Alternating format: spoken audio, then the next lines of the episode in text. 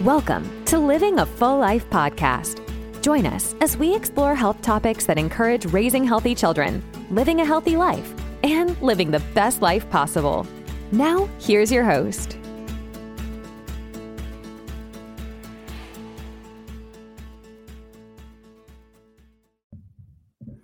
I'm Dr. Enrico Dolcecore, and welcome to another episode of Living a Full Life. This week's topic preventing dementia. That's a big one. Brain health and maintaining this as long as we possibly can is probably one of the most important things that we can do. Dementia is partially genetic, but it is directly correlated to many lifestyle habits that many of us should try to avoid. So, what is dementia? What can we do to help preserve our brain health over and through the course of our life? It's going to start with understanding how the brain functions and how it works. We don't have enough time for all that. So, I'll sum it up for you very easily in this podcast and we'll keep it short.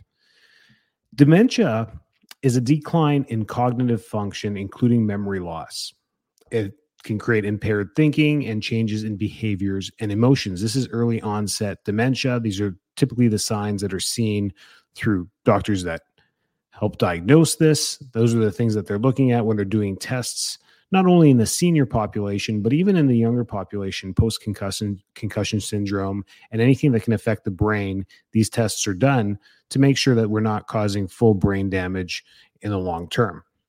The most popular disease out there is Alzheimer's disease when it comes to dementia. It's the most common one and accounts for about 60 to 70% of all dementia cases.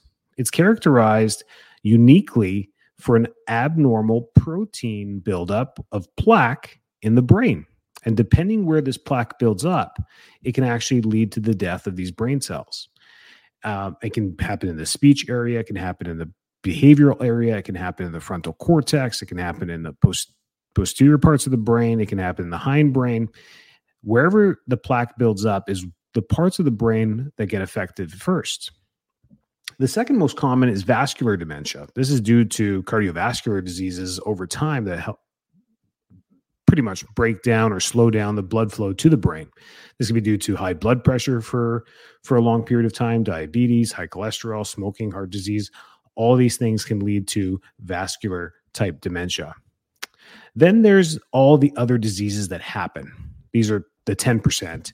And again, we don't want to turn this podcast into a disease podcast, but those things include Parkinson's disease, uh, Creutzfeldt Jakob disease, uh, Huntington's, HIV type associated dementias, brain injuries, post traumatic um, concussion syndromes. These and some genetic conditions can all lead to cognitive decline or dementia. So now that we got all the doom and gloom out of the way, what can we do? What are some lifestyle things that we can do in our life to help preserve as much brain function as possible for as long as we possibly can throughout our life? And it sounds like a broken record every every week on this podcast, but you know what I'm going to say for the top two, right? But I've got five or six for you, but the top two, and the research is unanimous about this. Physical inactivity and the lack of regular physical activity over long periods of time has been directly correlated to developing dementia and decreasing cognitive ability in the brain. So engaging in regular regular exercise is really important. We want to be going for brisk walks almost every day, swim, cycle. We want to keep our system moving for as long as we possibly can. And we want to be consistent, especially in the middle of our life in our 30s, 40s and 50s when career can usually take over and make us more sedentary. We want to keep up that activity as much as we possibly can. So, physical activity is the number one. If you turn off the podcast right here, get more active, and that'll probably be one of the best things you can do to preserve cognitive ability in your brain. The second is poor diet. And I knew you would know what I was going to say. But unhealthy, unhealthy eating habits um, is what leads to the plaques that we were talking about in Alzheimer's disease. Such diets that are high in saturated fats, cholesterol, processed foods have all been associated with dementia.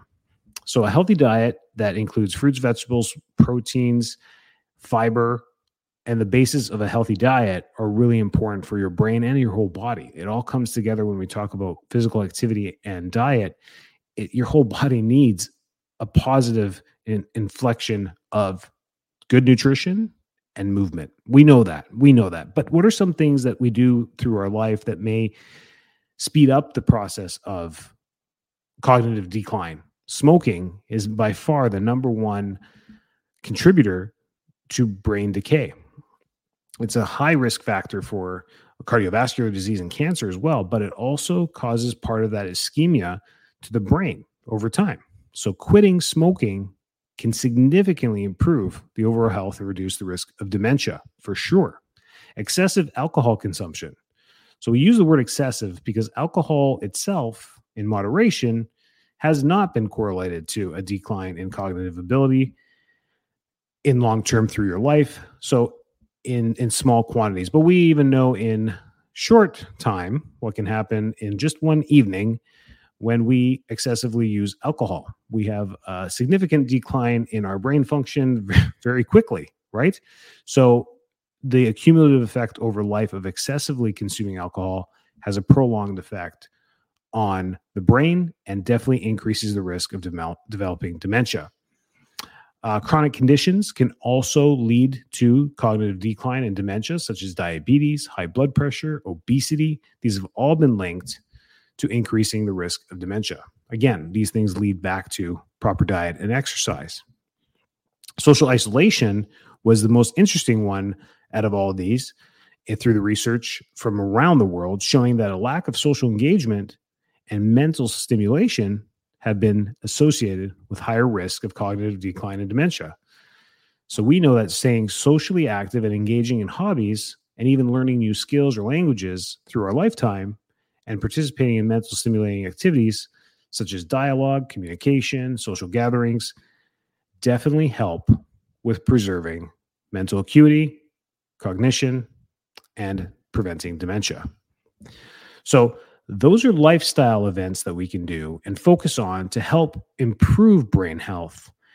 And then we want to preserve, you know, what or what can we actively do now? You know, all my podcasts are about now and what you can do now and sifting through all the research for you so that you can be confident in the knowledge that you get that what you do is going to be the best for you and your family.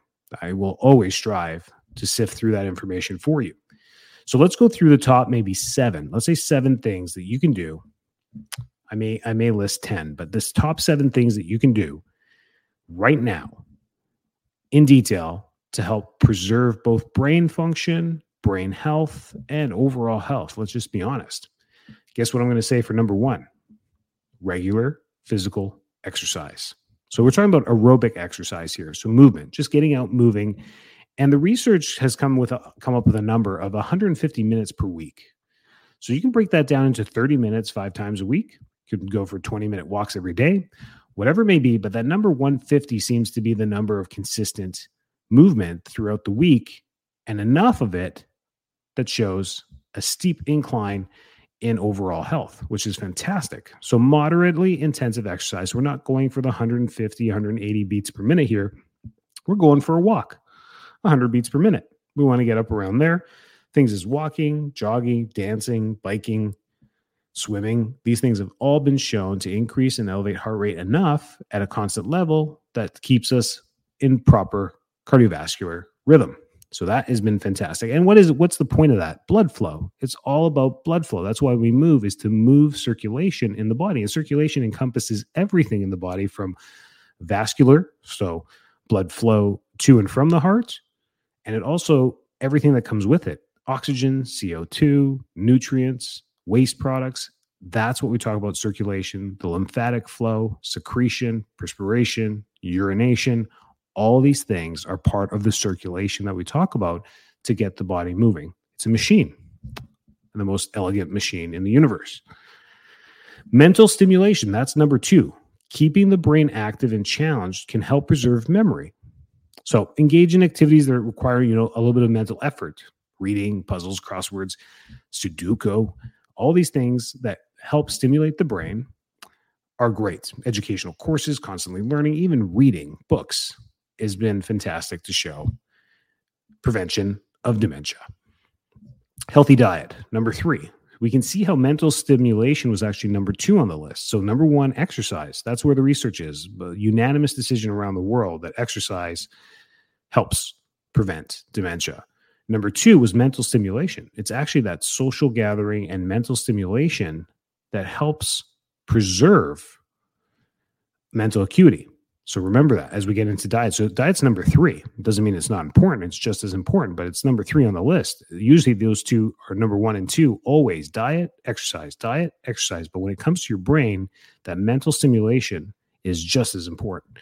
So healthy diet, balanced. We want a balanced diet of fruits, vegetables, grains, proteins, healthy fats, omega 3s. Those are the ones we're always talking about coconut, avocado, olive oil, leafy greens, blueberries, antioxidants, all these things, fatty fish. The list goes on of a healthy diet. The Mediterranean diet unanimously encompasses most of the things that we talk about in health, longevity, and wellness from around the world. It all tends to point back to the Mediterranean diet. So, why? Why the Mediterranean diet over others?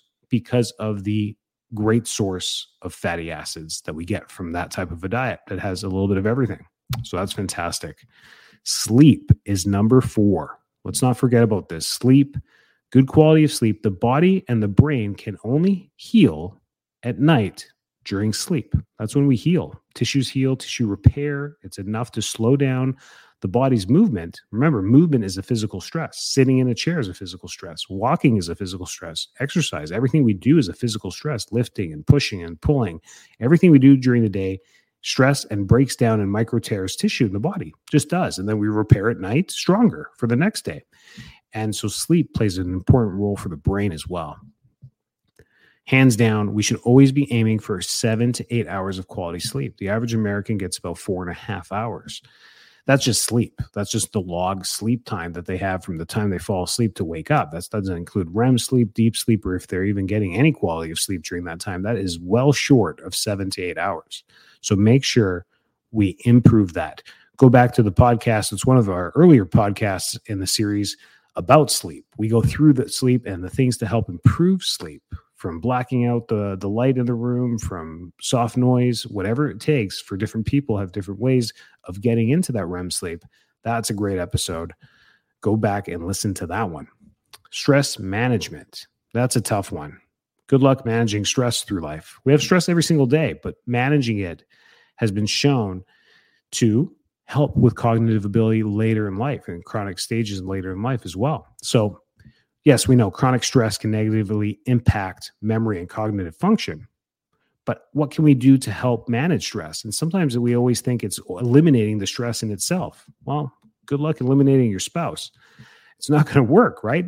So what we need to do is uh, learn how to adapt to the stresses that we go through every single life, uh, every single day.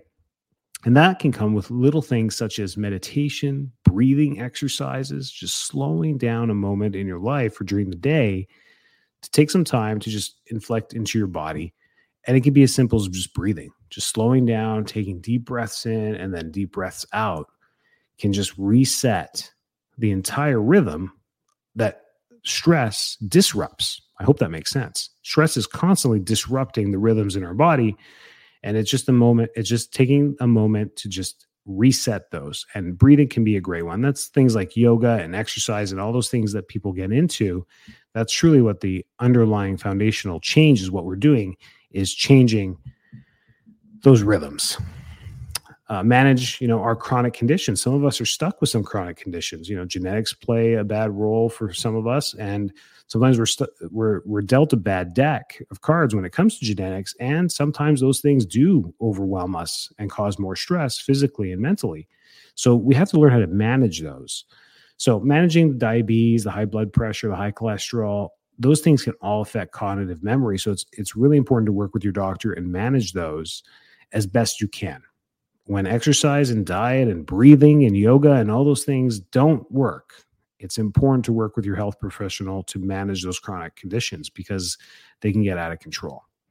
Losing weight is one of the one of the best things to help manage all chronic inflammatory conditions, but some of us are in a healthy weight range and still need some help. So make sure we're managing those conditions, whatever they may be. Limiting alcohol consumption, because we talked about excessive alcohol consumption being a direct cognitive impair, we want to definitely limit it. And what does it mean to limit it? Moderation or avoid it completely is a good rule. And moderation means once in a while. So maybe one alcoholic drink per week, not per day. So that's limiting consumption altogether. Stay mentally organized.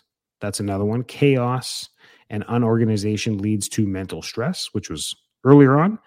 And that just makes things more difficult. So keeping organized creates lifelong skills that later in life, that organizational skills can lead into the later parts of our seventh, eighth, ninth decade, where we have those skills to just manage our current life at that time when we get up to those years of being able to manage our paperwork, manage our wallet, manage our finances, manage our insurance and car, and be able to drive as long as we possibly can. Those are great tools to develop through our life, being organized, using calendars, planners, and reminders to help stay on top of the million things we have to do every single day. And number 10, regular cognitive assessments. Check your brain. Make sure you're getting cognitive assessments, especially over the age of 40. Making sure that you are getting checked, asking your healthcare provider to do a cognitive assessment for you. Many PCPs, primary care professionals, can do this. And if they can't, they will refer you and that is a great way to just keep a thumb on top of your mental acuity as each decade passes. That's a that's a great little tip there as well. I hope this podcast was useful about the brain. And sure, like, get this going. We do this for you. Give us some feedback. We always love the feedback. That's where this podcast came from. Somebody asked, Hey, do you know anything about the brain? I'm like, not much, but I can definitely learn and give a podcast about it and show you what's going on. Actually, through chiropractic care, that's all we do is work with the brain. So it's all about the brain's function to the body. So we're working with the body to make sure that the brain can always communicate to it at 100% and back and forth. So that's the whole function of chiropractic. So I joke about, you know, not knowing the brain, but we definitely work with the autonomic nervous system directly through what we do. Have a fantastic week. Stay healthy. Stay well. Thanks so much for tuning into this episode of Living a Full Life podcast. If you're enjoying the show, please feel free to rate, subscribe, and leave a review wherever you listen to your podcasts. That helps others find the show, and we greatly appreciate it. Thanks again for tuning in, and we'll catch you in the next episode.